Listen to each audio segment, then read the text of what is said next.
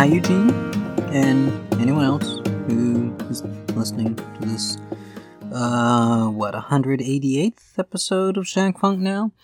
We're slowly closing in on, Word Funk's, I don't remember, I think they got close to 250, but I dropped off around 220 something. But, yep, no, it's just me again. Probably, I don't know. I'm recording this on the 25th of September, but the episode doesn't release for a week, and I know I'm going to have to record another bit next week anyway, because Venom 2 is coming out, and I'm going to be seeing it before then, so I will be able to record. And I guess give brief thoughts. I could give more thoughts if Brent's around, but I don't know that I want to blow all of that, although I'm recording this one now, because there's already so much to talk about that, yeah, I feel like I need to get this all out now while it's fresh before even more stuff happens. And part of that is because, yeah, I recorded the last episode 2 weeks ago from now, ago. So it feels like it's the right time to record because it has been 2 weeks, but I recorded it a week early that time, so everything's a little thrown off. Yeah, but anyway, okay, let's see, where do I start? So,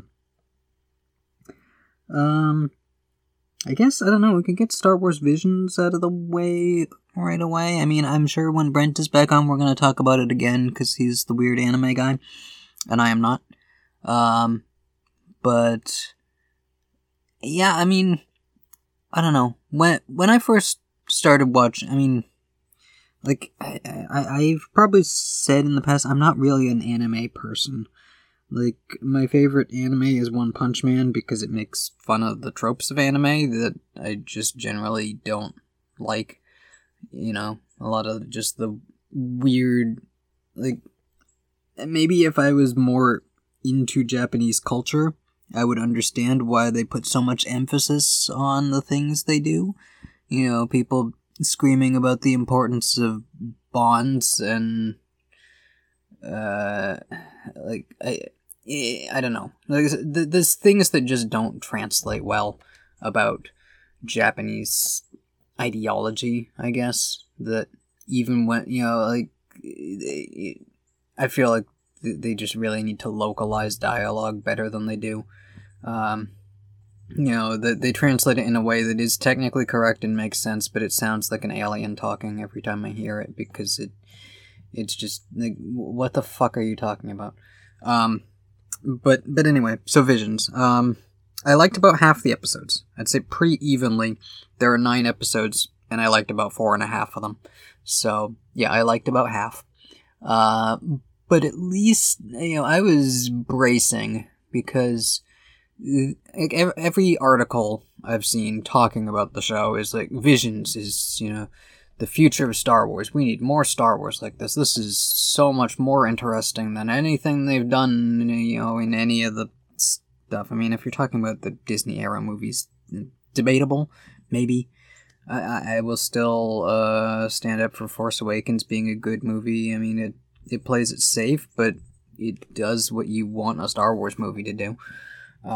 But, I mean, I don't think Visions is the shining example that the people writing articles on the internet seem to. I mean, I think they're just more into anime than I am. So I was bracing, you know, when I started watching the show. I mean, the good stuff doesn't start until episode 5. So I got a couple episodes in, and I'm like, I'm going to hate this. It's like, I'm going to hate this, and it's going to be like Last Jedi, where I end up just, you know, listening to conversations of people gushing about how awesome this show is, and how it's, you know, like the perfect Star Wars, and it's so much better than everything else, and just in the, I don't agree with you at all, but debating it is exhausting. But I will say, what I've seen so far is the consensus among people who aren't internet writers, who are, trying to get clicks, I guess, and so it has to be either the best thing ever or the worst thing ever, so they, they're settling on the best thing ever as the judgment for Star Wars Visions.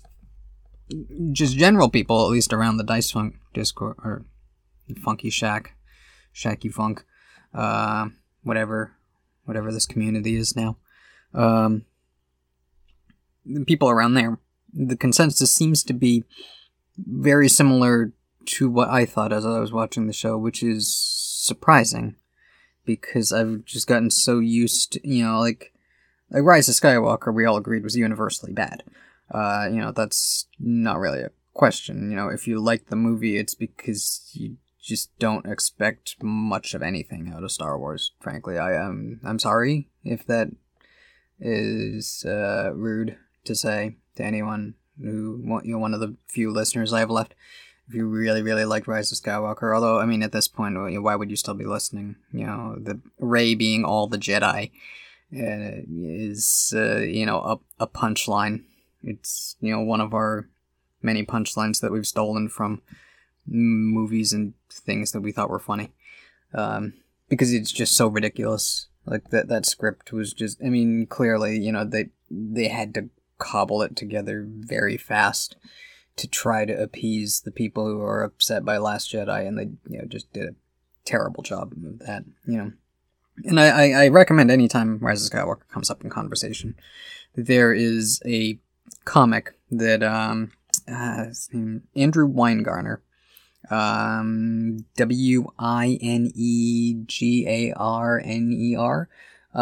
just Google that, and Duel of the Fates, which it's so the script, the Colin Trevorrow script for what episode 9 was going to be before it became Rise of Skywalker, which was clearly written as a response to the criticisms of Last Jedi.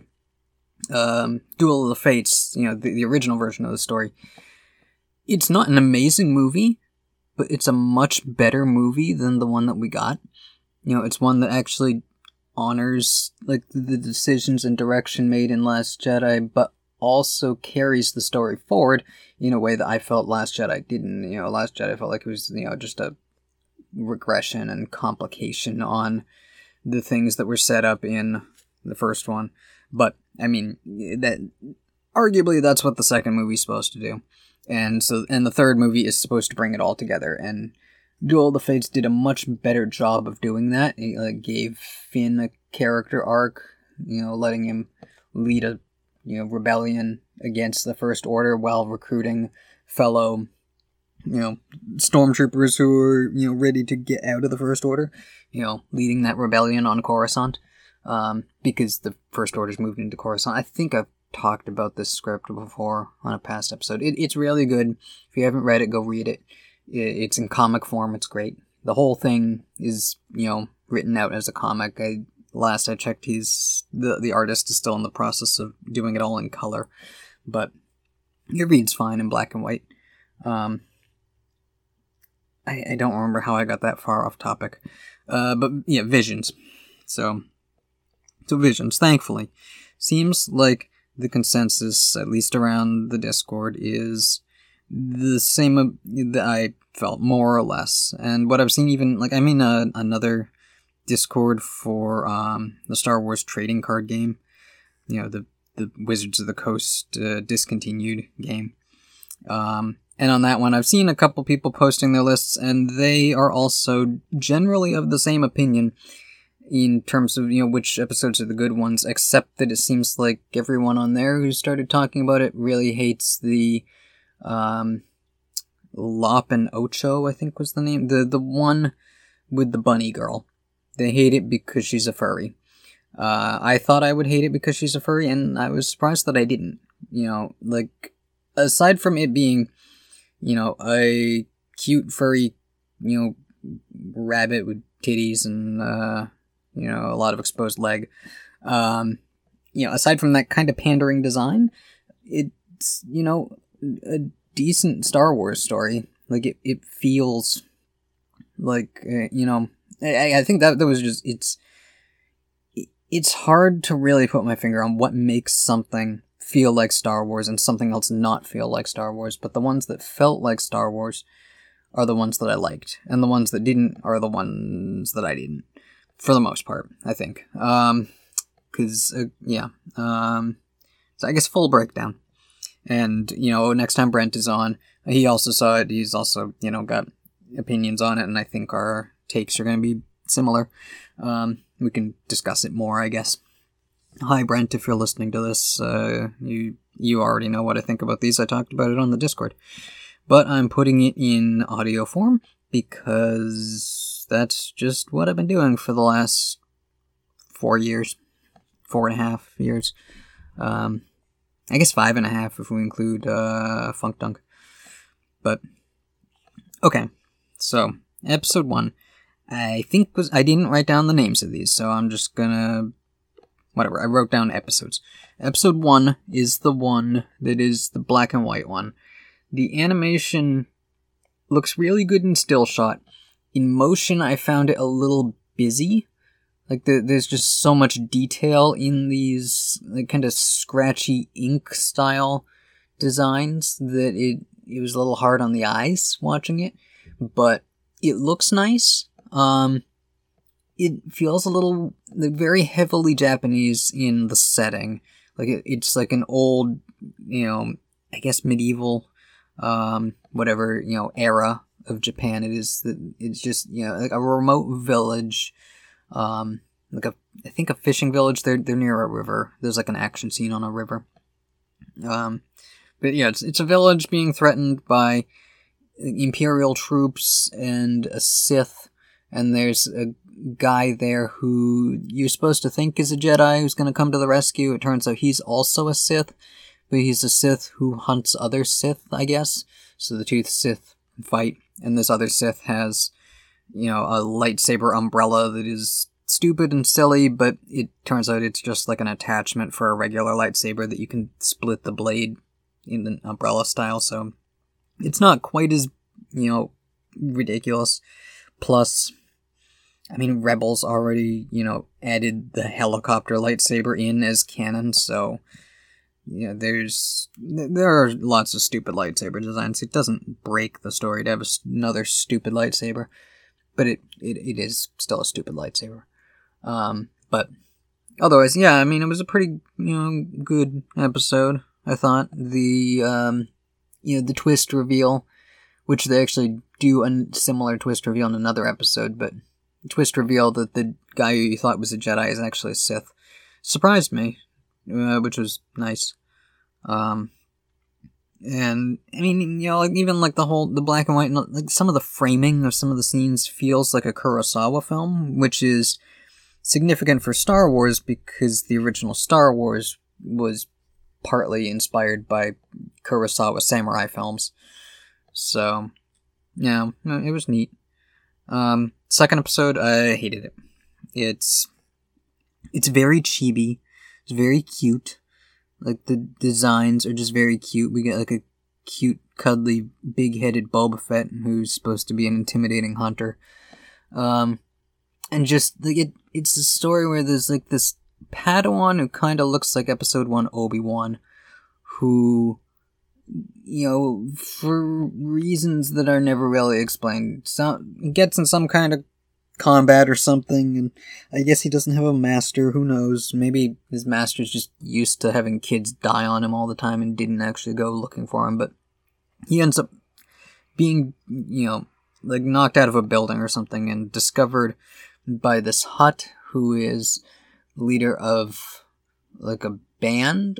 I don't know if I would call them a rock band. It's like a very poppy kind of rock band. The music they sing is absolute gibberish. Like, it's kind of what I was saying about, you know, the Japanese translations. Like, it technically makes sense to have someone saying, like, you are okay! But having that as, like, your big line that you scream to the crowd to get the crowd hyped up, it just feels weird. You know, like, it doesn't sound...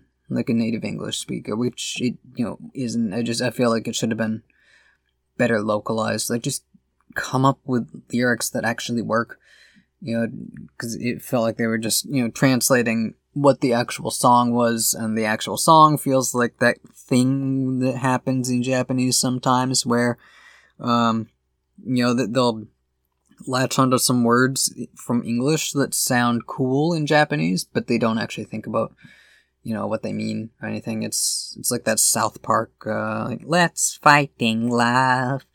And, you know, that one was a parody. Like, this is, you know, actually intended to be the song that gets these guys out of danger, because, and that's another thing I didn't like with the episode. I guess it's a Japanese culture thing. It, you know, I find it upsetting when characters are told they're going to be, like, executed, and then they just resign themselves to it. They're like, yeah, I guess I deserve that. Like, maybe they'll resist a little bit, but they're, like, the idea of being publicly executed is, I guess, just, like, I don't understand why Japan is so okay with it. Aside from it's a cultural thing. They, you know, death penalty isn't really a problem over there. I don't know.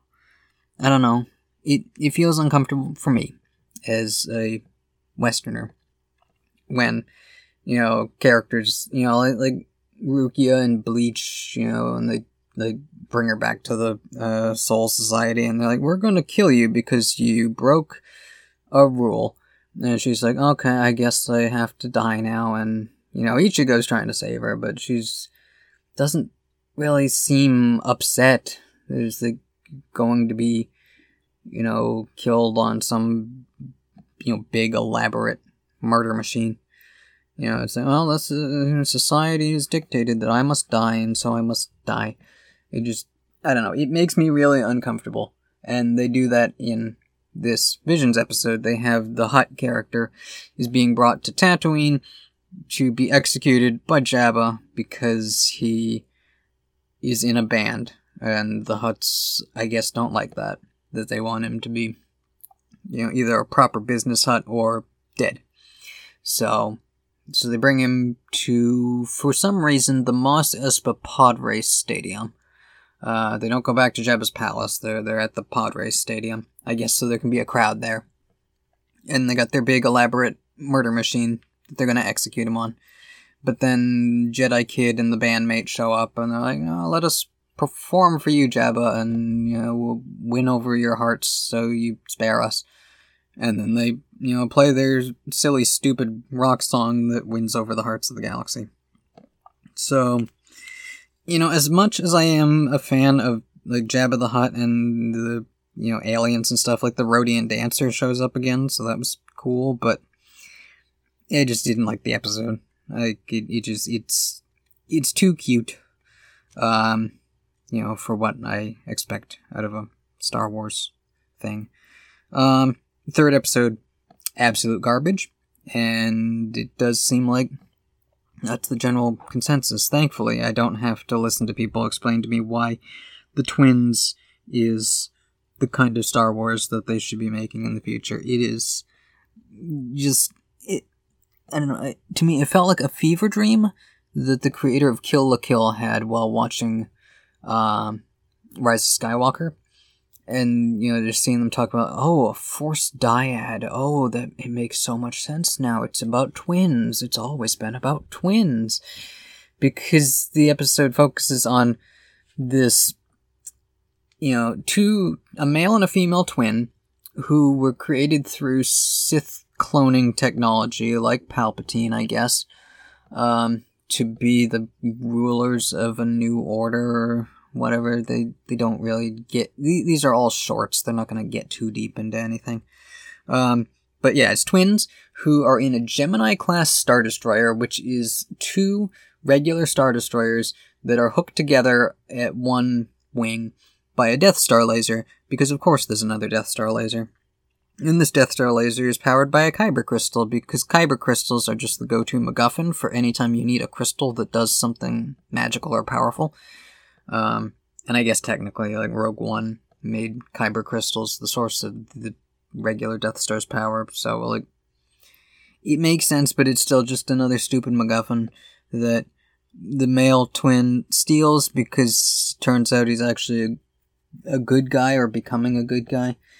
But the female twin is just crazy evil, so they fight, and then he tries to fly off, and I want to say it was an X-Wing, but that feels weird. It seems like it should have been a TIE fighter.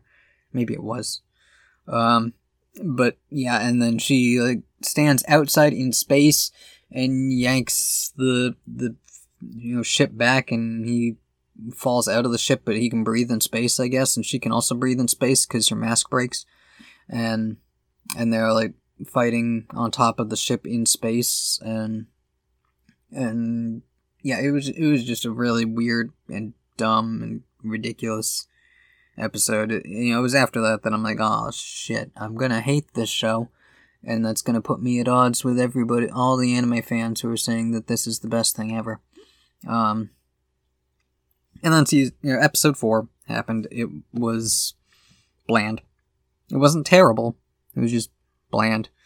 It's like this kind of cute couple who are in like a remote village, and they're gonna get married, but no, there's some Imperials who are oppressing the village, and there's this Jedi who's kind of in the area but doesn't want to reveal that they're there, so they don't do anything about it until the last minute when they do something about it, and yay, the day is saved. The end. It's nothing really. It's just it was there. It's the kind of episode that. Yeah, there's a couple of the episodes that I watched, and I'm like, why, you're contracted to make, something for a Star Wars show that will be seen around the world, so why did you make this? What was the point? I don't know. And then episode 5 is, hands down, the best episode. I mean, I'd say episode 7, The Elder, also comes close, but episode 5, The Ninth Jedi, consensus everywhere does seem to be that it is the best episode, because it is. It is still a short, but they managed to convey so much through it that it feels like it could be expanded out into a movie, and it would actually be a good, interesting movie. And they do some like clever things that I. It feels like Star Wars. You got this like adventure story. Even like just the cinematic way that like the shots are framed feels like a Star Wars movie. But they do these like interesting things with the lore of Star Wars. The idea of like lightsabers, and this like the whole Vision show, they love their lightsabers in this. They have just a lot of like sometimes it's the ridiculous umbrella saber, or even in episode 3, one of the other stupid things they do is he puts the Death Star Kyber crystal into his lightsaber, so it becomes so big that he can cut a whole Star Destroyer in half by flying under it. But also that's while still holding this ridiculously long lightsaber. It's not too much for him to hold, but it will slice through an entire like aircraft carrier-sized ship. But yeah, no, the lightsaber thing in this episode is that there is a mysterious person who is like implied to be a Jedi, like presumed to be a Jedi, but they start to wonder if maybe he isn't, because nobody's really seen him, and when they see the hologram of him, it's got this like mask and red eyes, which seem ominous. But this mysterious person has invited a bunch of Jedi to this, like, asteroid moon base, where he's commissioned a person down on the planet's surface to make lightsabers because he wants to revive the Jedi Order. And so these, Jedi people show up to get lightsabers, but they're, you know, uncertain about the credibility of this guy who's invited them. They think maybe it's a trap. You know, Star Wars, it's always a trap. Well, yeah, I mean, I guess it is. Spoilers, it is a trap.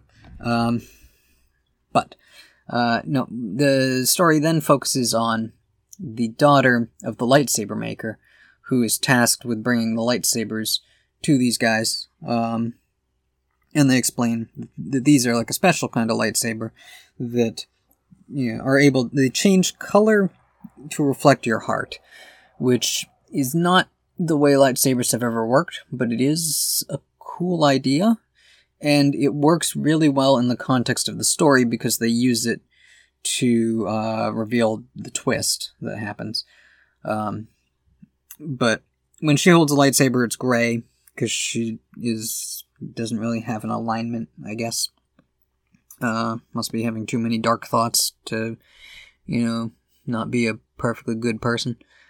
But yeah, so her father sends her off with these lightsabers, and as she's leaving, the house gets attacked by these, I don't think they're exactly Imperial, but that, you know, that kind of idea, you know, stormtrooper people attack and take him alive, surprisingly. It seems like, you know, he's going to get Uncle Owened and just shot and left for dead.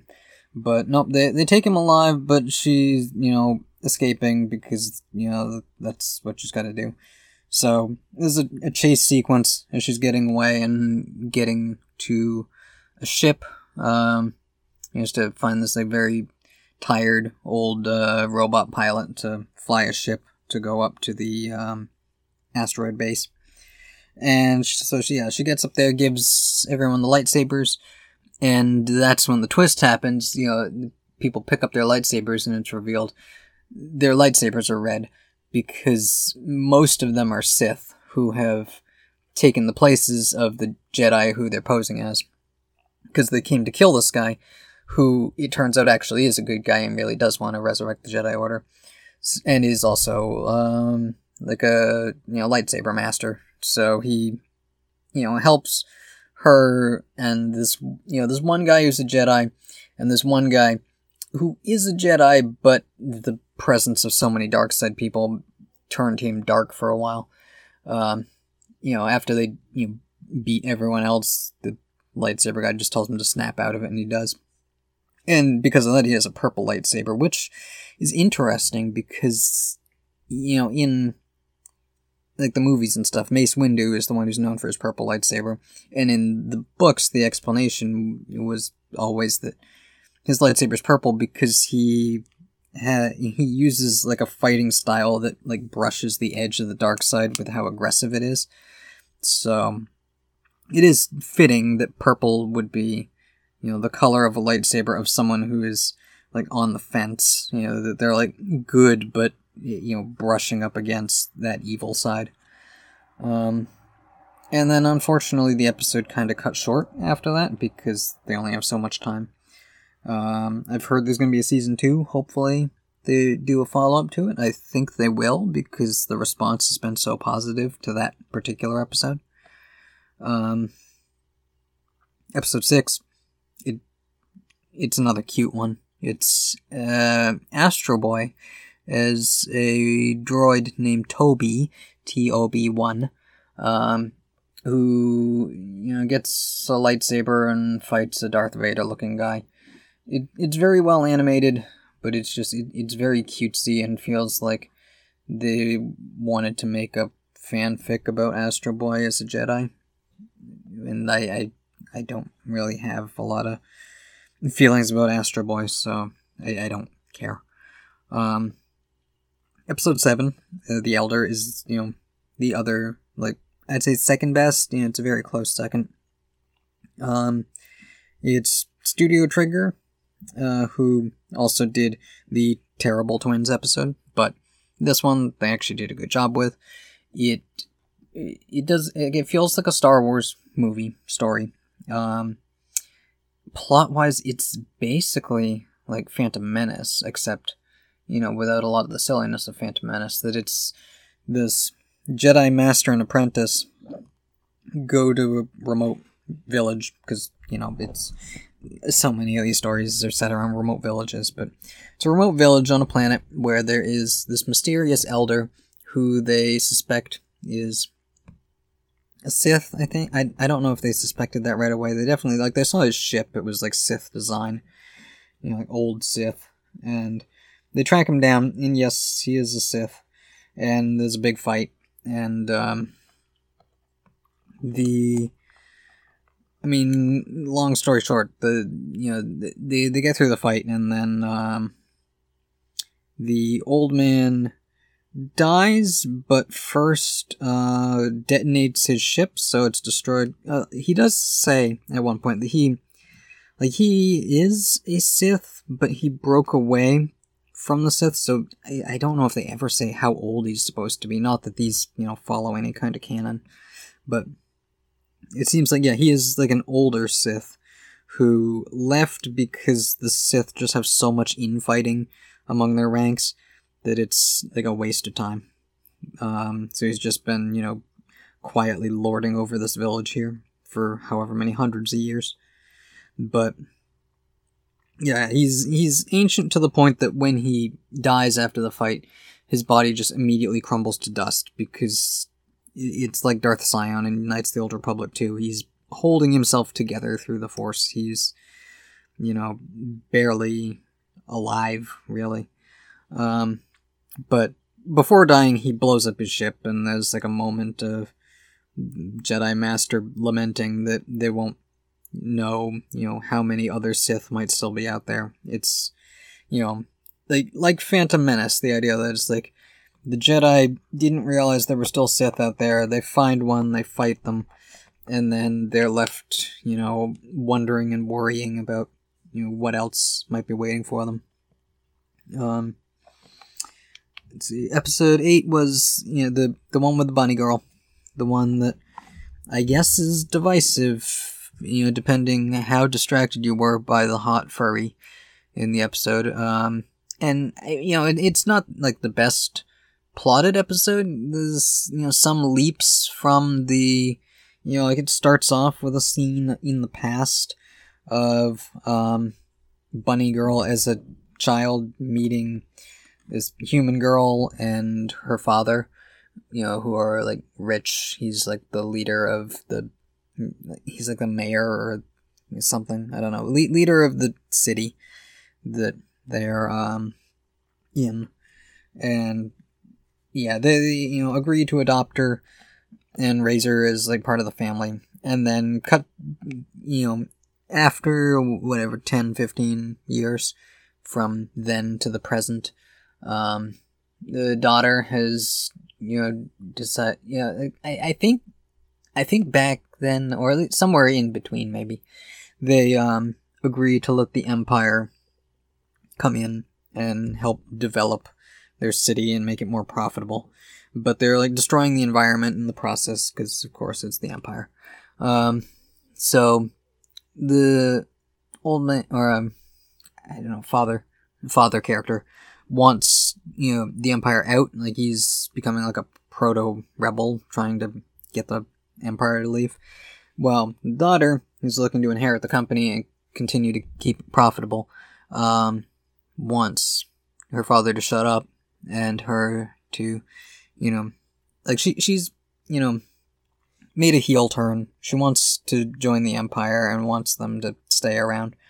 And the bunny girl daughter is the one who's, you know, still on the side of goodness, and ends up, you know, being given the family lightsaber, and the daughter's all mad about that and stuff. You know, it's a pretty good story, I think, you know, and, like, fits, like, the, you know, ethos of Star Wars. Might also get a follow-up, because it did, you know, end with, you know, pretty incomplete, I thought. And then the 9th episode, by the time that I was binging all these all in a row, so I didn't really pay close attention to the 9th. It seemed fine, I guess. I mean, you know, if I said, yeah, I said that I like 4.5 episodes, and this would be the half, because this one was fine. I guess it didn't really hold my attention as I was, you know, getting just tired of watching. Wanting to start watching Columbo instead, because I've been watching a lot of that lately, ever since vacation, when it was there, so I watched it, and I've just been watching it, you know, here and there ever since. Yeah. Okay, let's see, what else is there? Okay. Well, I guess I'll talk about Dice Funk first, and then there's the Nintendo Direct. So, yeah. So I'll talk about those, and then, assuming Brent's not available by next week, I'll be doing another, you know, I'll put in some kind of musical bit or something, you know, the pizza song, and then, well, thoughts on Venom 2 and anything else I feel like talking about after this coming week. Okay, so Dice Funk. I said, I guess it must have been around like the end of Season 7, start of Season 8, that I felt like I didn't really enjoy Dice Funk anymore, and that was in response to like some of the comments happening around the end of Season 7, you know, because like Season 7, I mostly just didn't care what happened in it. I listened to it all. I wasn't paying enough attention to pick up on a bunch of the plot points, but I just didn't really care. And yeah, like, I don't know, the fandom has changed so much from, you know, back in, like, Season 2, when everybody started coming together to talk about this stuff. It was a lot different, I think, compared to what it is now. It feels like just, I don't know, people from the Podquisition side of this, you know, mutual fandom have, you know, become, like, the ones who are really into Dice Funk, and, you know, people from the Word Funk BT side have just fallen off over the years. I feel like I'm one of the last ones, and I'm officially fallen off now.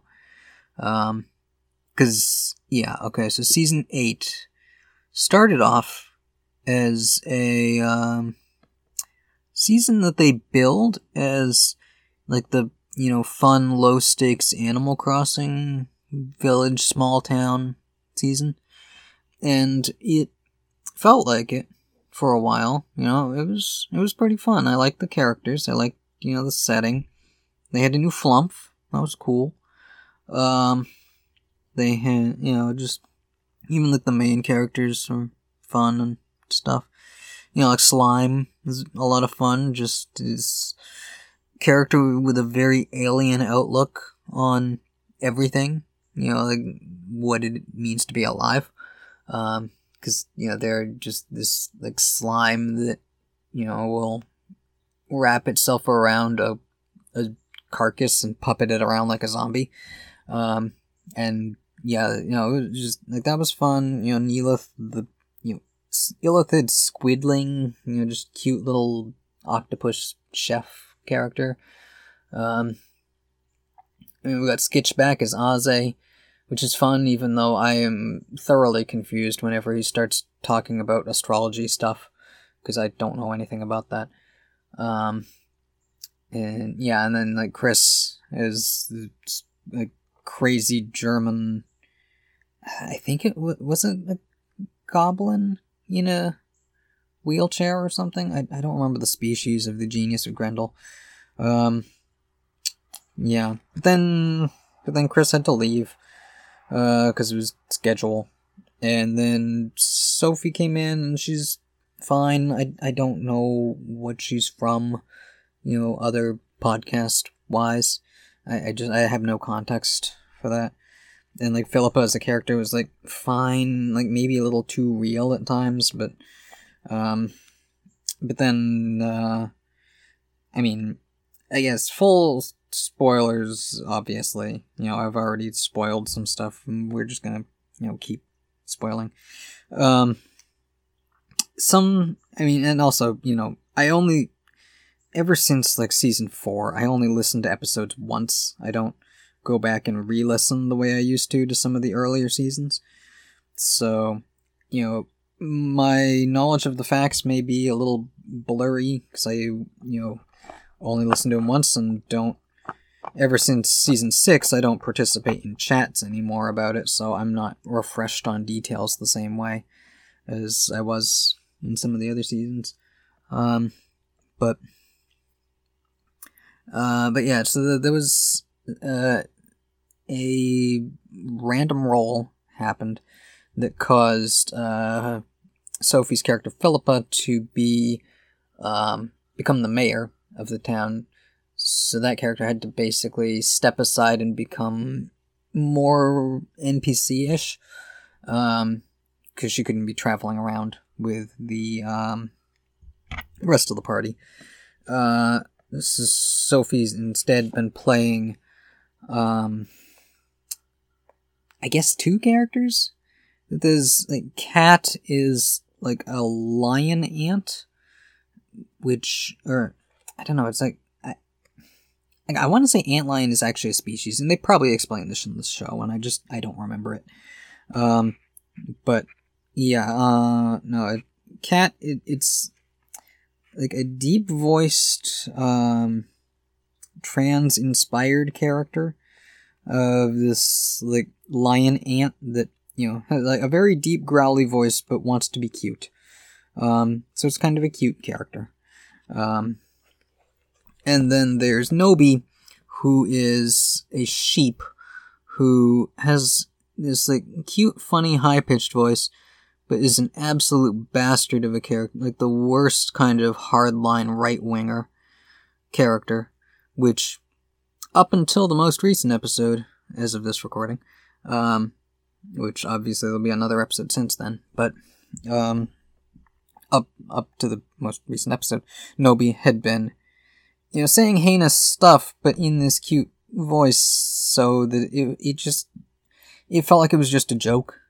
Like, this character was just, you know, kind of a ridiculous, funny joke, kind of dark humor.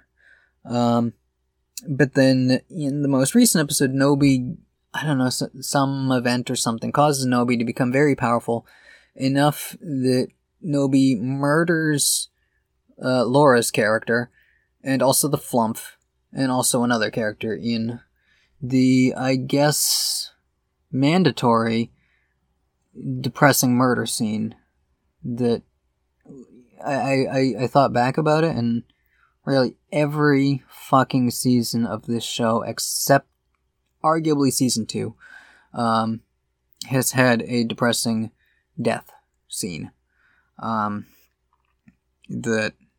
At least season 3 didn't happen till very close to the end. And, you know, debatable whether Dora, Lauren's character Dora, whether Dora had it coming or not, as, you know, a character who'd taken a dark turn, you know, embracing the darker sides of her character. Whether that, you know, I don't know if you'd necessarily call it murder in that situation. It was, you know, the good guys had to stop her, and they did. It was unfortunate because I liked the character, but it's understandable, and it happens so near the end of the season that, you know, that one didn't really affect me as negatively as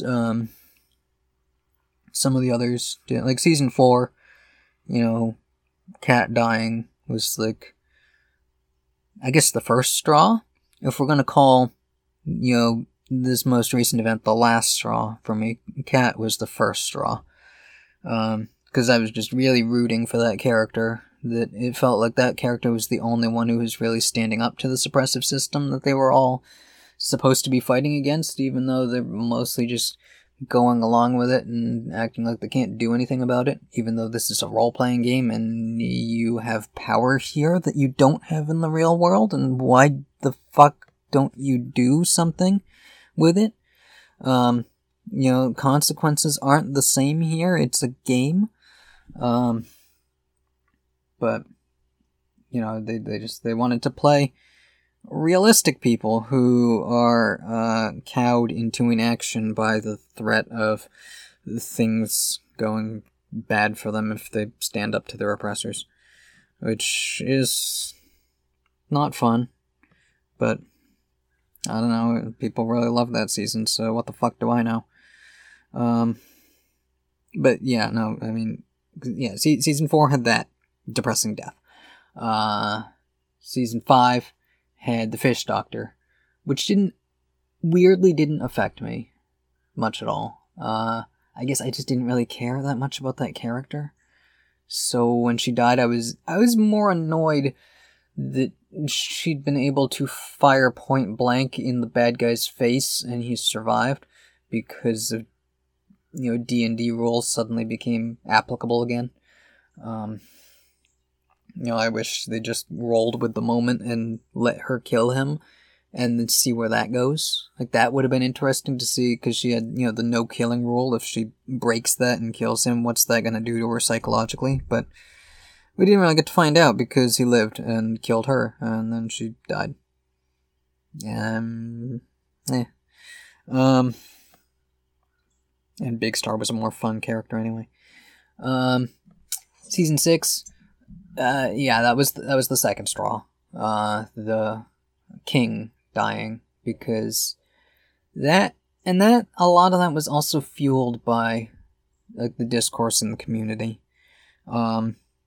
Because I would say understandably upset that the most fun character got killed by essentially a rape baby xenomorph bursting out of him.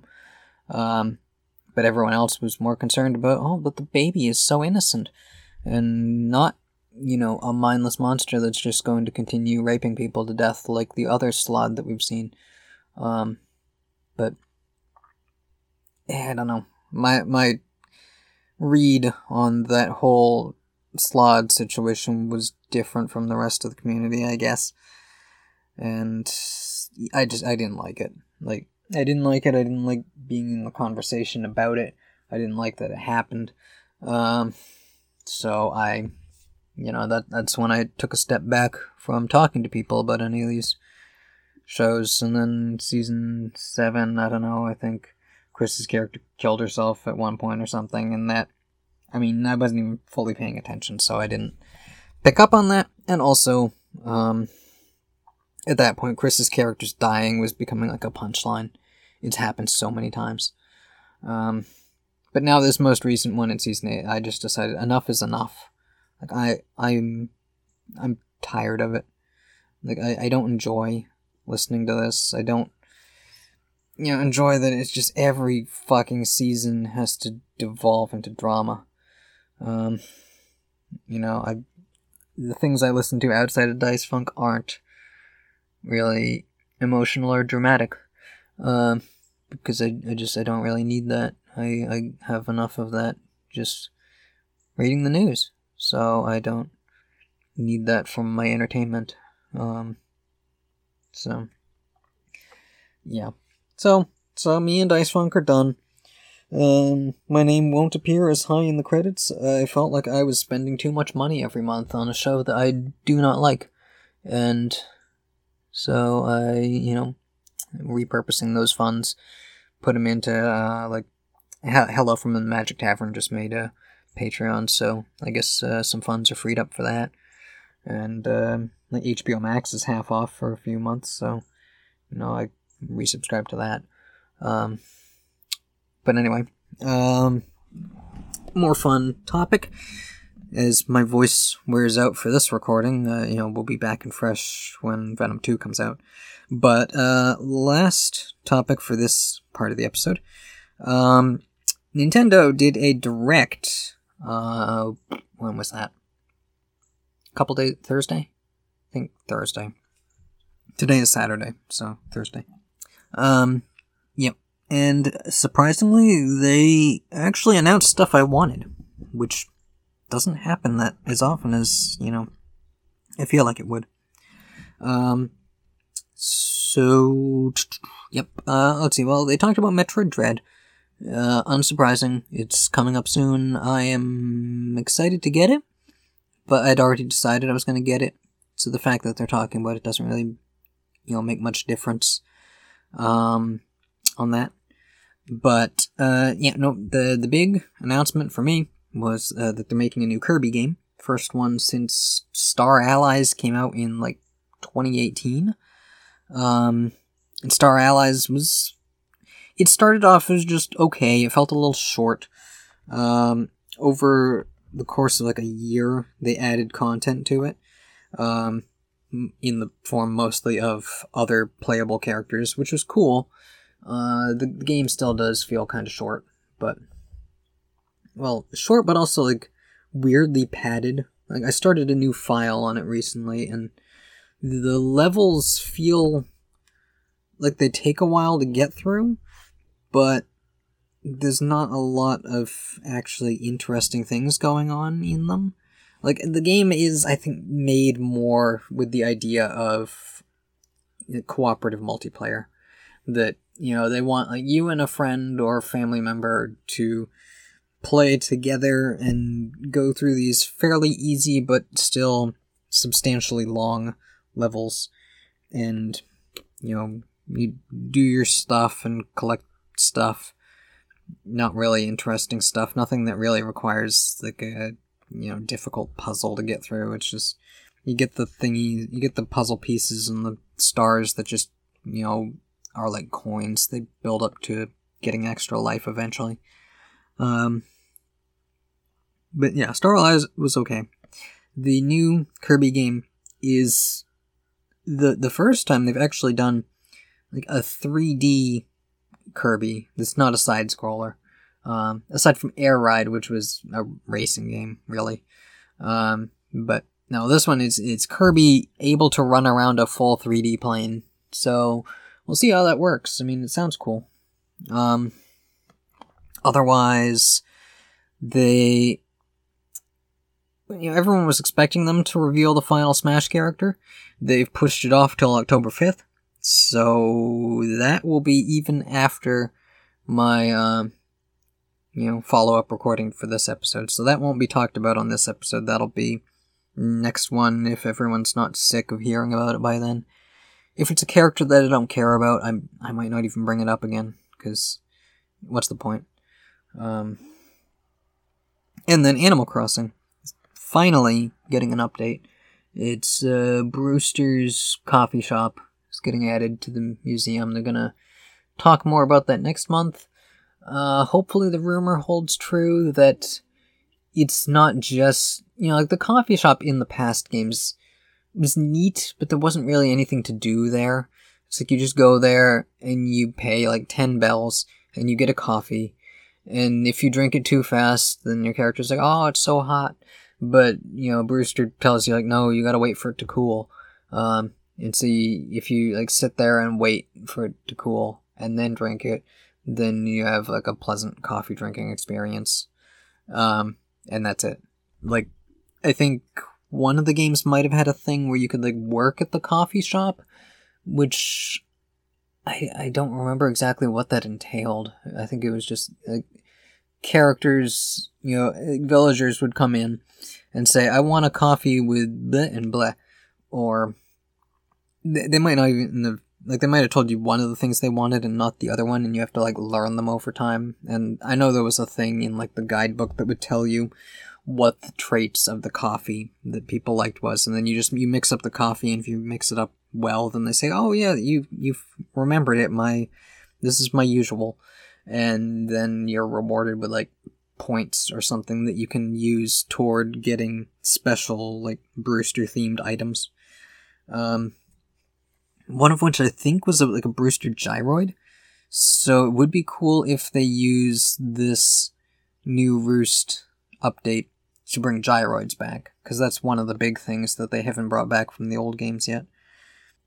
The other rumor I've heard is that the Roost could be used to bring back some of the characters that they haven't brought in yet, I assume Dr. Shrunk and Katrina and you know, just like some of the other, like, and maybe even Gracie, you know, like the traveling guest type characters, have them show up in the Roost and you can talk to them. Maybe, I don't know, something happens, like, and I don't know if that would just be like a chance to see them and talk to them, or if they would actually, you know, be like having a second visitor to your island that day. Maybe you can get some like special event or item out of talking to them.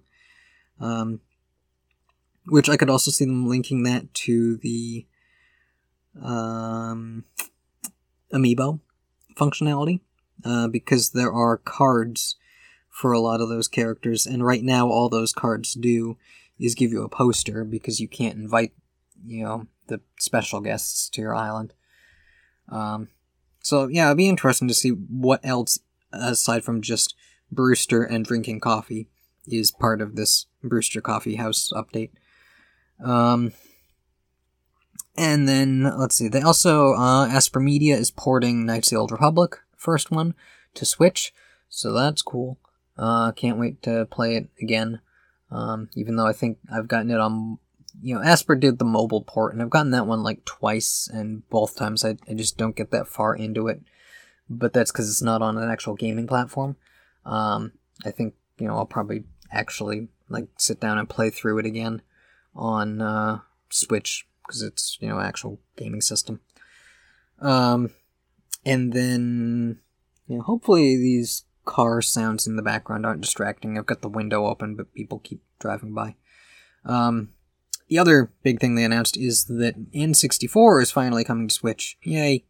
Except they're adding a new membership tier for you to be able to get it, which kind of annoying, because, you know, the NES and Super NES selection just feels so light, but considering how dirt cheap, you know, Nintendo Switch Online is, like, I think I looked at what my rate is, and it's like $20 a year, which is, you know, a couple, like a $150 a month or less, you know, it's, yeah, less than that. Yeah, it's not much.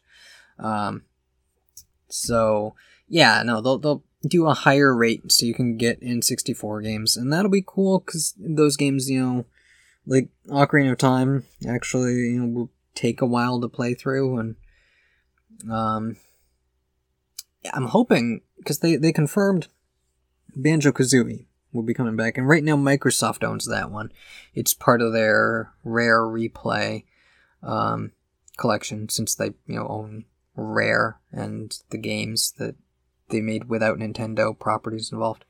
I'm hoping, because that one's in there, that they also bring back Perfect Dark, because that, like, I played it a lot on N64 and then played it a lot on Xbox 360, but my Xbox 360 is unplugged, and it would be cool to play Perfect Dark again on handheld.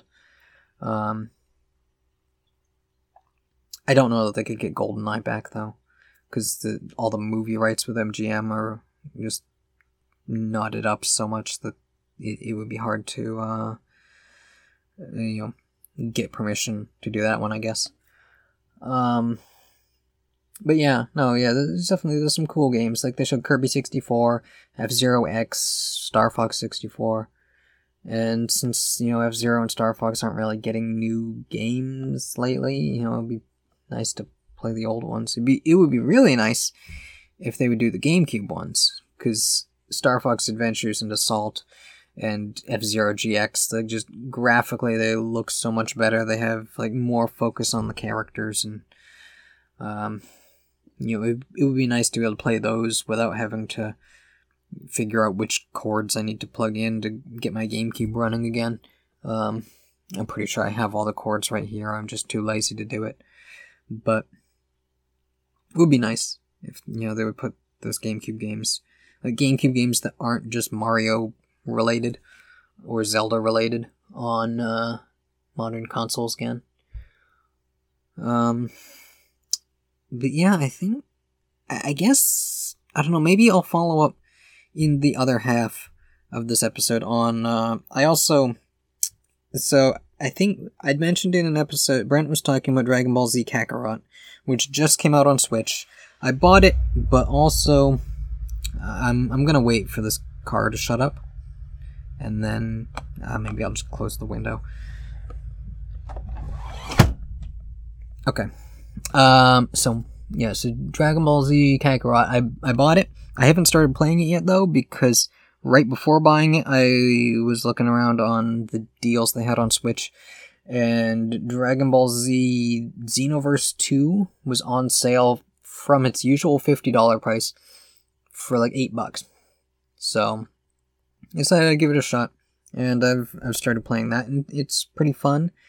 I'm playing as Jade again, but as Amashian, because that's the closest I can get to Jade's outfit in a character, is as a rubbery genie person. So Amashian Jade is flying around and shooting energy blasts, and I don't know. It's pretty fun. It seems like there's a lot of menus and currencies and tutorials and stuff, but otherwise, you know, once the game stops trying to get me to understand those, the core gameplay is pretty decent. I might follow up talking about that in the back half of this episode, or maybe not. I don't know, we'll see. So until next half, I'm just gonna roll away like a turd in the wind and pick up with Venom 2.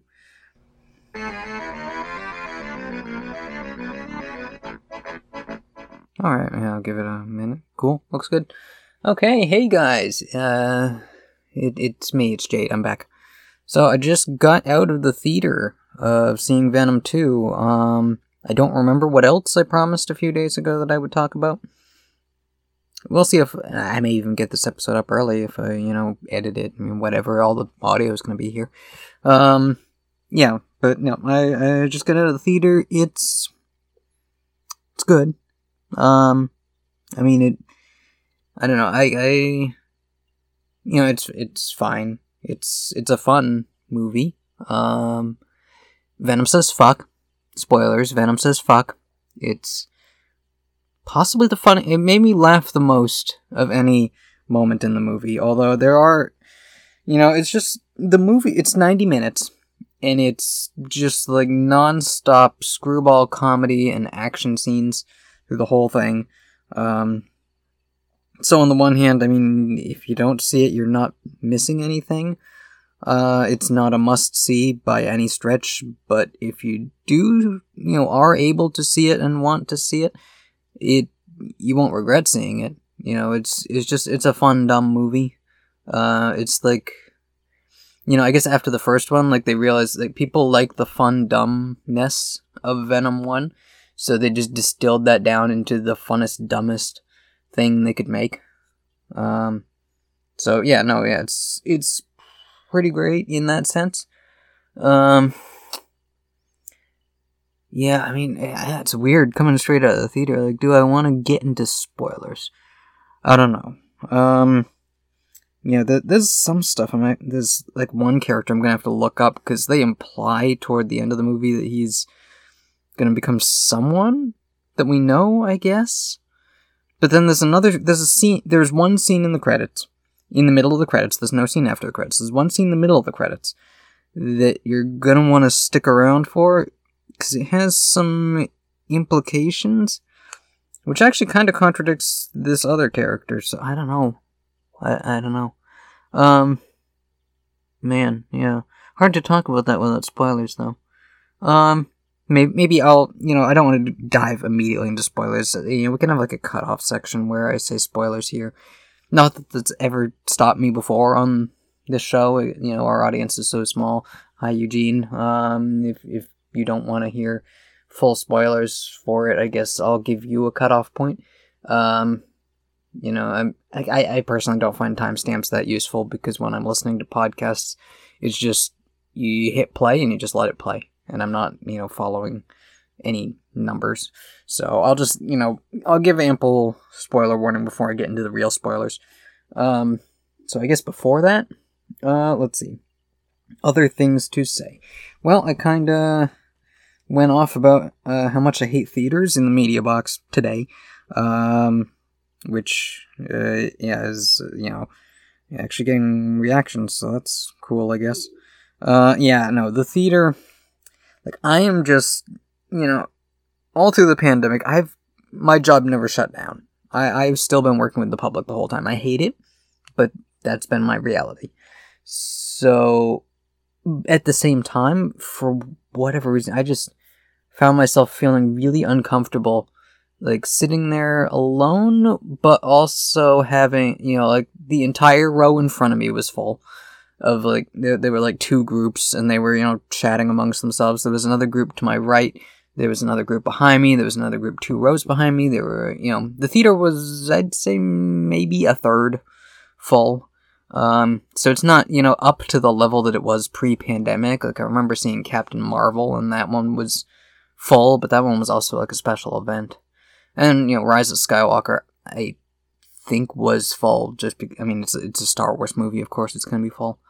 And this was the first showing, you know, it's like it was a 4 o'clock afternoon showing, although, for whatever reason, the movie was supposed to start at 4, which usually means the trailers start at 4, and the advertisements start, like, you know, I guess it'd be 3:30, 3:45. It's usually like 30, 45 minutes of advertising that they just use to fill the time until the actual listed start time of the movie. But, you know, the theater wasn't paying attention or whatever, so they started the advertisements maybe 5 minutes before 4, and the trailers didn't start until, I checked my phone, it was like 4:13 when the trailers started.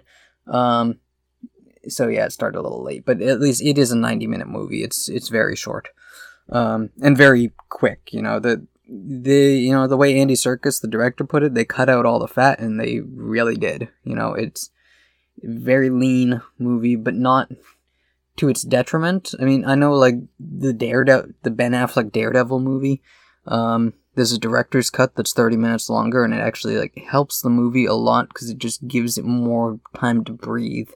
Like, they trimmed so much of the fat on that one that the theatrical cut just felt like the characters were, you know, I don't know, the characterization wasn't as strong as it was in the director's cut. But, no, this movie, you know, it is fun, dumb trash, and it knows it's fun, dumb trash, and trimming it down to be the funnest, dumbest trash that it can be was a good thing. But, I will say, trailers, they showed a trailer for the Morbius movie. I don't know if it's the same one that they showed before. It seemed like it had more stuff in it, because they had more visual effects to work with.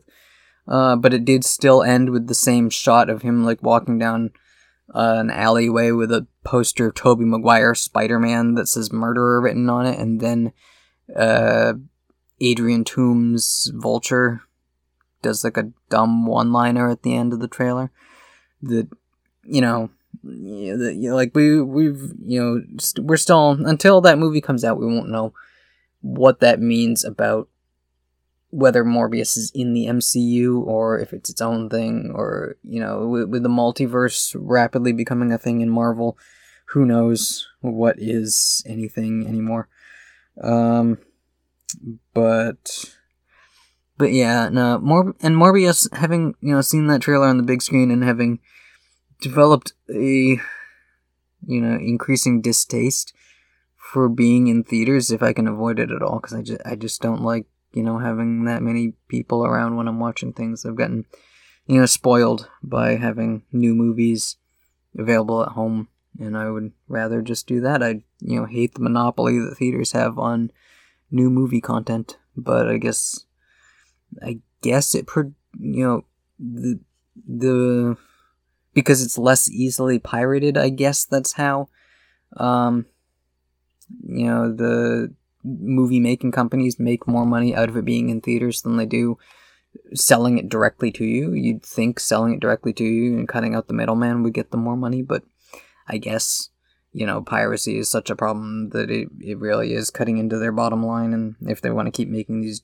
you know, huge budget movies, they have to release them through this model that requires you to go sit in a shitty building with a bunch of other noisy assholes and watch the movie that way. Fuck off, Steven Spielberg, Christopher Nolan. I bet your theater didn't start 15 minutes late and have a bunch of chatty assholes sitting in front of you. At least they didn't talk during the movie this time like they did during Shang-Chi. But, actually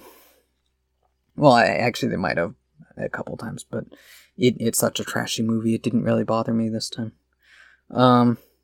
But yeah, no, Morbius, having seen the trailer on the big screen, I honestly, you know, back before the pandemic when they announced and maybe showed off some footage of Morbius, I don't know, I don't think there was a trailer yet then, but back then, I remember I said that I was going to see it for this show because Brent and I talk Spider-Man stuff, and that's, you know, part of our shtick. But now, I don't know if I care enough. Even Eternals coming up, I'm probably going to see it because it's a Marvel thing, but I don't know if I'm going to see it opening night because I just don't care about that one either. And, the new James Bond movie is coming out in, a week, I think. And I liked Spectre a lot. I'm one of the few people who liked Spectre a lot. But, you know, it's been 5 years since Spectre came out. No, 6 years. Spectre was late 2015. So yeah, it's been almost, come November, it'll be 6 years since Spectre came out. And as much as I wanted a follow-up to Spectre at the time, a lot has changed in the last 6 years, and I don't really care.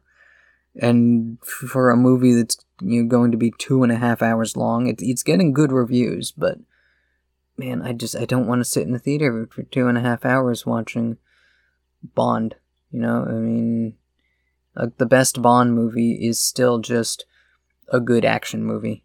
I don't have that level of attachment to Bond that I must see him in theaters. I like the movies as good action movies, but there isn't that strong emotional need to see it immediately, I don't think.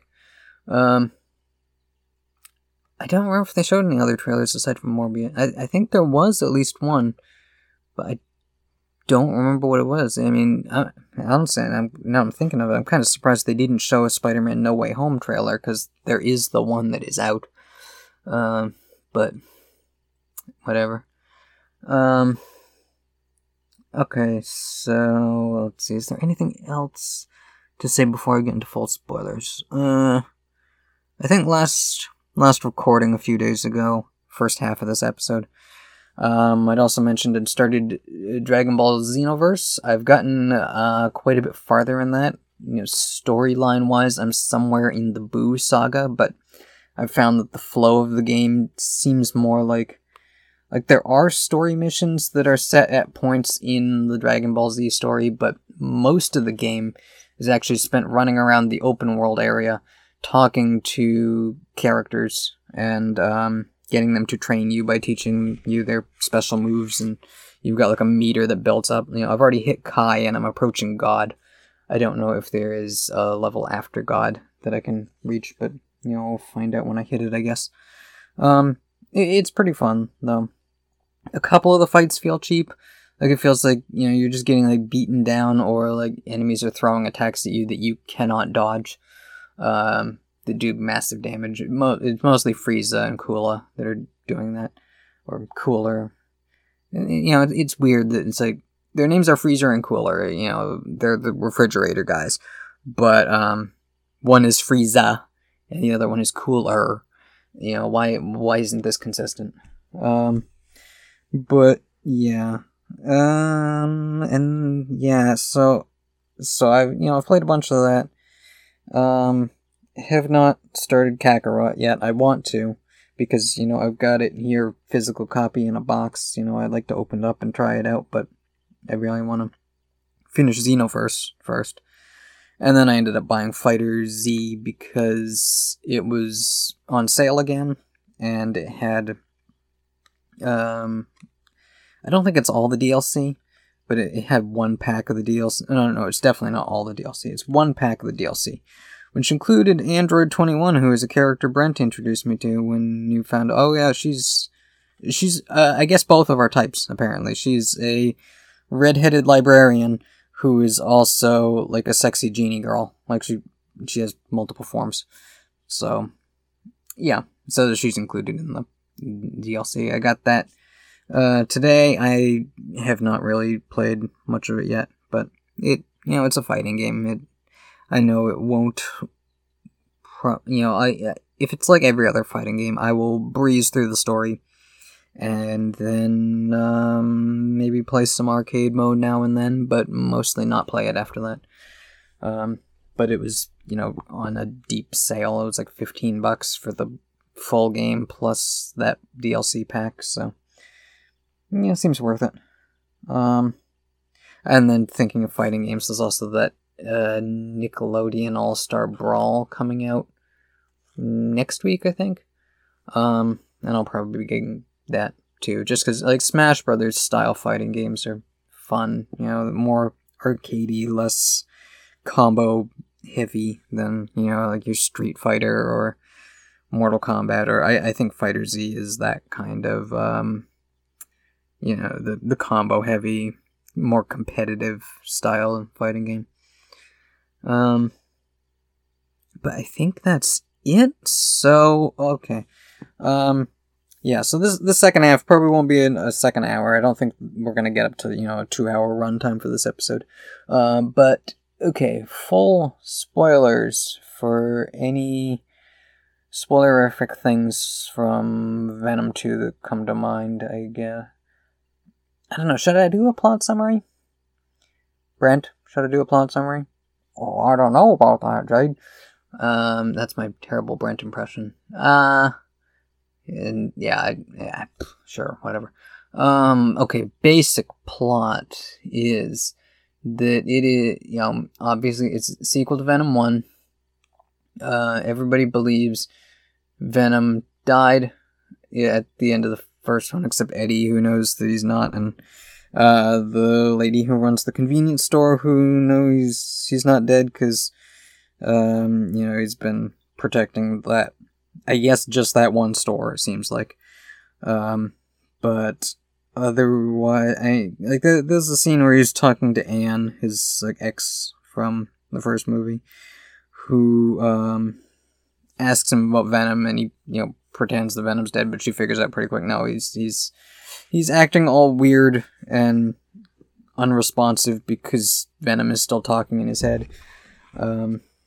Which, that part gets a little confusing sometimes, that Venom and Eddie they talk to each other frequently. Sometimes Venom is hard to understand because he's doing the growl, his deep, growly, booming voice. But the only one of them that is heard by the people around them is whoever's face is showing. So if it's Eddie and you hear Venom voice, nobody else is hearing Venom voice. It's just in his head. And if Venom's face is out there, you hear Eddie talking to him, but nobody else is hearing that. They're only hearing Venom. But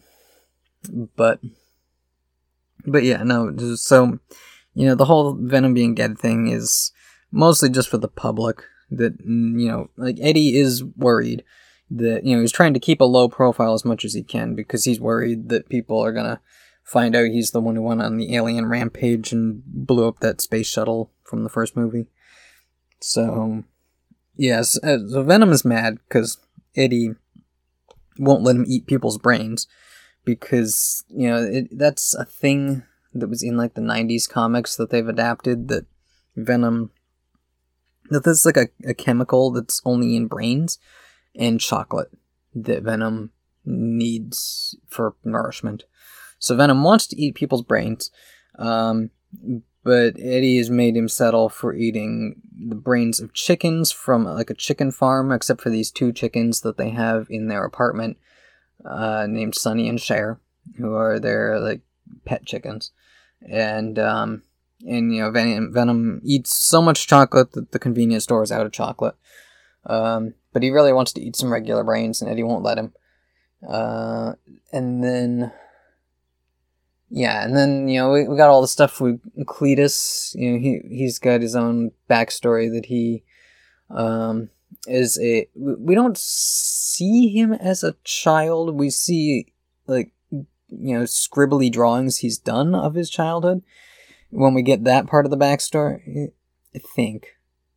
Yeah, I don't think we should see him as a... Because the thing with him is that he, as a child, murdered his grandmother and mother, who he says were abusive, but doesn't really go into any details about that.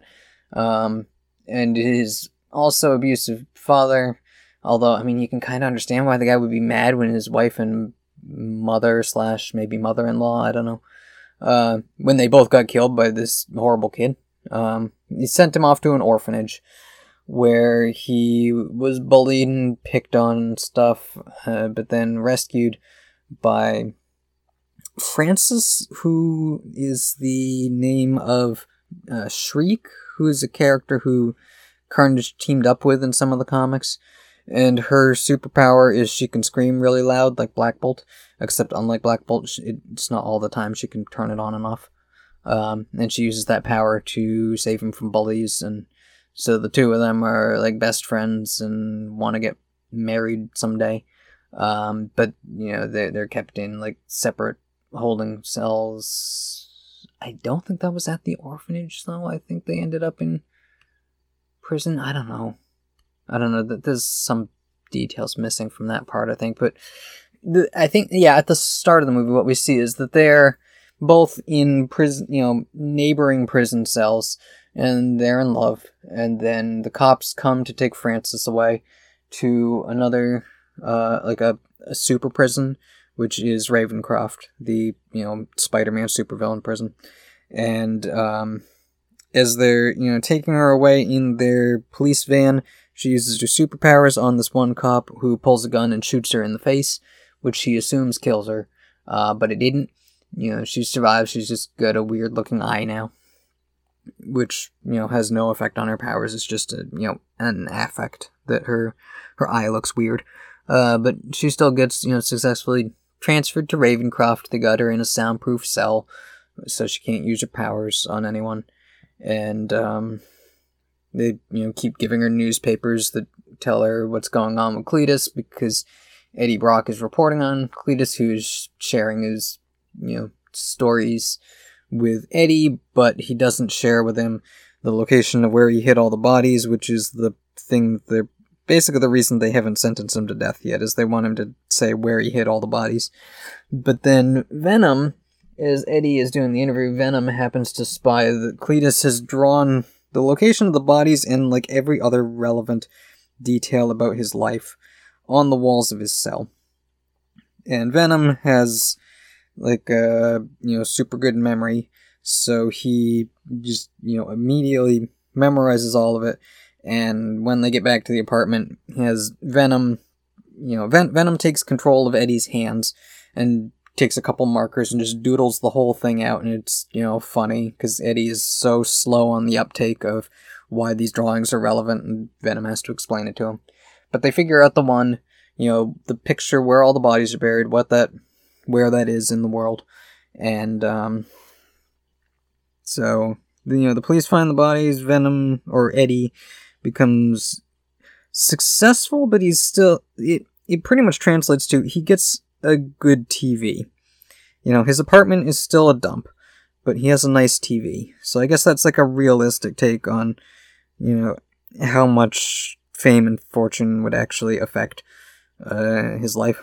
He's still, you know, not like overnight, you know, movie wealthy the way it usually goes. But then, yeah, so Cletus is sentenced to death because, you know, the mystery's all solved. And he asks Eddie to come talk to him, and because he wants to send like a coded message out to Shriek, but ends up pissing off Eddie and Venom in a way that makes Venom lash out, so that he comes within, like, arm's reach of the holding cell where Cletus is, and so Cletus bites Eddie's hand, and that's how he gets the bit of symbiote that becomes Carnage. So when they take Cletus off to the, you know, the lethal injection chamber, he, you know, transforms into Carnage and blows up the cell and kills everyone and escapes. And at the same time as that's going on, Eddie is mad about Venom lashing out at Cletus and, you know, potentially exposing their secret. And that leads to, you know, the two of them fight, and they, like, trash the apartment, and Venom goes to, like, messy breakup kind of attitude on it. He's, like, throwing all of Eddie's stuff out the window, including his, you know, beloved TV. And then Eddie sets off a fire alarm, and the sonic waves, you know, make Venom detach, and he goes and attaches to another person and spends a lot of the movie, like, hopping around other bodies and just moping about how, you know, he's mad at Eddie because of the fight, because they're basically like a couple. But, yeah. So while that's happening, you know, Eddie finds out that Cletus Carnage is on the loose, and, you know, it's like, oh, he's probably going to come for you because you're one of the people who nearly got him killed there. So he's, you know, involved with the FBI, including the, like, the head police guy that we see. It turns out he's the one who shot and thought he killed Shriek early on. He is also the one I was talking about earlier, potentially being relevant, because toward the end of the movie, Shriek seemingly kills him. I mean, I don't know how he survived that. But then afterward, we see his eyes are, like, blue with, like, the whites are black, and he's just rambling about monsters being real. And so I'm gonna have to look up that guy's name and see who he is and whether he's any, you know, alter ego in the comics, maybe. But spoilers for the end of the movie, I don't know if that's even gonna be relevant. So, yeah, so Venom, or Eddie is, you know, investigating, trying to figure out, you know, he tracks down the orphanage and finds out that, you know, this Francis person is the one that Cletus is trying to get back to now that he's Carnage. And Anne, his ex, gets involved again, because Eddie ends up in police custody, so Anne has to go track down Venom, who's, you know, he stumbled around a bunch of bodies and ended up taking over the body of the lady who runs the convenience store. And there's kind of a funny scene there where she has to persuade Venom to, you know, jump on her again so they can go back and save Eddie. And then, you know, do that, like, rom-com scene of, like, forced apology where Eddie has to apologize to the symbiote so it'll join back with him. And then, yeah, and so Carnage and Cletus and Shriek. Cletus and Shriek want to get married. The Carnage symbiote is mostly in agreement with Cletus about things that they do, but he hates Shriek because her power is sonic waves, which, you know, hurts symbiotes. So he's, you know, like, against it. It becomes like a sticking point in their relationship. But yeah, the three of them, they want to, as part of, you know, the marriage ceremony with Cletus and Shriek, to kill the people they hate the most. You know, for her, it's that cop. For Cletus, it's Eddie, I think. And for Carnage, it's Venom. So I guess that worked out for them, that the two people they hate happen to be the same person. Sort of. But yeah, there's a big fight in a church. They end up, because they can't find Eddie, they end up capturing Anne, so she's there and in danger and stuff. Big fight. Lots of special effects. Lots of fun stuff with tentacles in this movie. There's just tentacles doing, you know, like, grabbing and stuff. But Yeah. By the end of the fight, let's see, Shriek. So, Shriek uses her powers and Carnage gets mad about that, and she ends up falling to her death, presumably. I mean, a bell falls on her, but a bell does have a big opening in it, so who knows, maybe, you know, she could have survived if they needed her to survive, I think. And I don't know if that's going to be relevant. And then Cop Guy seemingly dies, but doesn't. And apparently has superpowers now, I don't know. Anne survives. Dan, the, I think his name was Dan, the medical guy who she's engaged to now. He has, you know, a moment in the fight where he gets to, you know, pour fire on Carnage, even though Venom is mad at Dan, because Venom feels possessive of Anne, even though Eddie understands enough about relationships to, you know, it's like he doesn't like that Anne doesn't want to be with him because he's an unstable mess. But he's accepted that, and Venom is like a petulant teenager, so he's just slapping Dan around because he's mad that this other man is going to be marrying the woman that he kind of likes. But yeah, let's see. Yeah, Carnage. So, Carnage, you know, as part of the fight, both of their symbiotes get knocked off because, you know, it's a church. There's a big bell, and the bell rings, and their symbiotes get knocked off, and they fall, and things are exploding and stuff. The Venom symbiote gets back onto Eddie. The Carnage symbiote is, like, limping its way toward Cletus, but Venom, you know, picks it up and gobbles it and absorbs it back into himself. And then, you know, they have the final moment talking to Cletus, and then Venom says, "Fuck this guy," and he just bites his head off. And, you know, that's the one fuck they're allowed in a PG-13 movie, and they used it well. It was a very funny moment. I'm sorry that I spoiled it for anyone who stuck around this long in the episode but hasn't seen the movie. Hopefully you still find the scene as funny as I did. And then, shit, what happened after that? I mean, yeah, you know, there's some resolution stuff, I guess.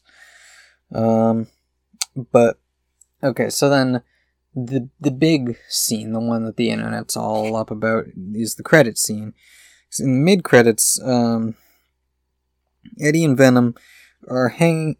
Well, at one point, Venom talked about how much he wanted to spend time on the beach. So they went to the beach at the end of the movie. During the credits, they're in, like, a hotel beach house. They're just, like, laying on the bed watching a telenovela. And, Venom says that he, you know, as part of this, like, symbiote alien hive mind, has, like, in light years worth of knowledge, and it would blow Eddie's mind if he, you know, found out, you know, any, like, just a smidgen of it. And Eddie's like, you know, bring it on. So Venom's about to show him some, like, extraterrestrial knowledge when big weird glowy light thing happens, and the scene, you know, the room that they're in changes. So, like, it was, like, evening when they were talking, you know, like, late afternoon, evening. And now it's, like, daylight, and the towels on the bed have been folded into fun animal shapes. And it's, like, the same room, but not the same room. And,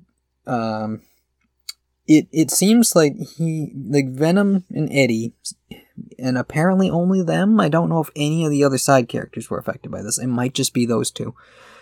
Have been transplanted into the MCU, because the television is showing the broadcast from the end of Far From Home of J. Jonah Jameson on TV, exposing the secret identity of Tom Holland, Peter Parker, Spider-Man on TV. And Venom sees this and licks the TV like, "Oh, this guy looks fun." You know, I guess that's their connection, is the Venom just thinks Tom Holland is hot. And then some guy walks into the hallway and is like, hey, man, what are you doing in my room? Because this is another universe where the room was rented by a different guy, I guess.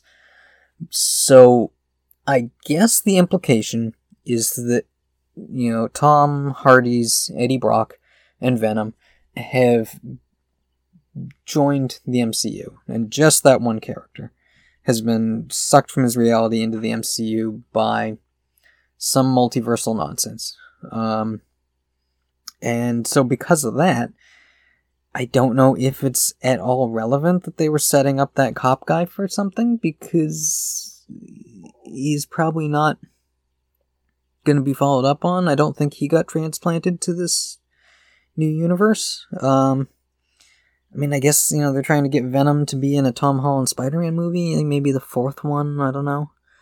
And so I don't know if that means that Michael Morbius in his movie will be transported to the MCU, and that's how he's going to run into Adrian Toomes. But in that movie, Adrian Toomes is like working for a hospital or something. You know, he doesn't seem like he's still in prison. So I don't know what that means for that. I don't know what it means for Venom 3, or I don't know. It's a scene with big implications. But until they actually explain what their future plan is and what they're going to do with that, I don't know. It was fine, I guess. We'll see where it leads. So, yeah. So that's Venom 2. See it if you feel like it. If not, you know, it's a fun movie, but it's not a necessary movie by any stretch. And yeah, I don't know that I have anything else to say, so hopefully next time Brent is back. I guess we'll see. Till next time.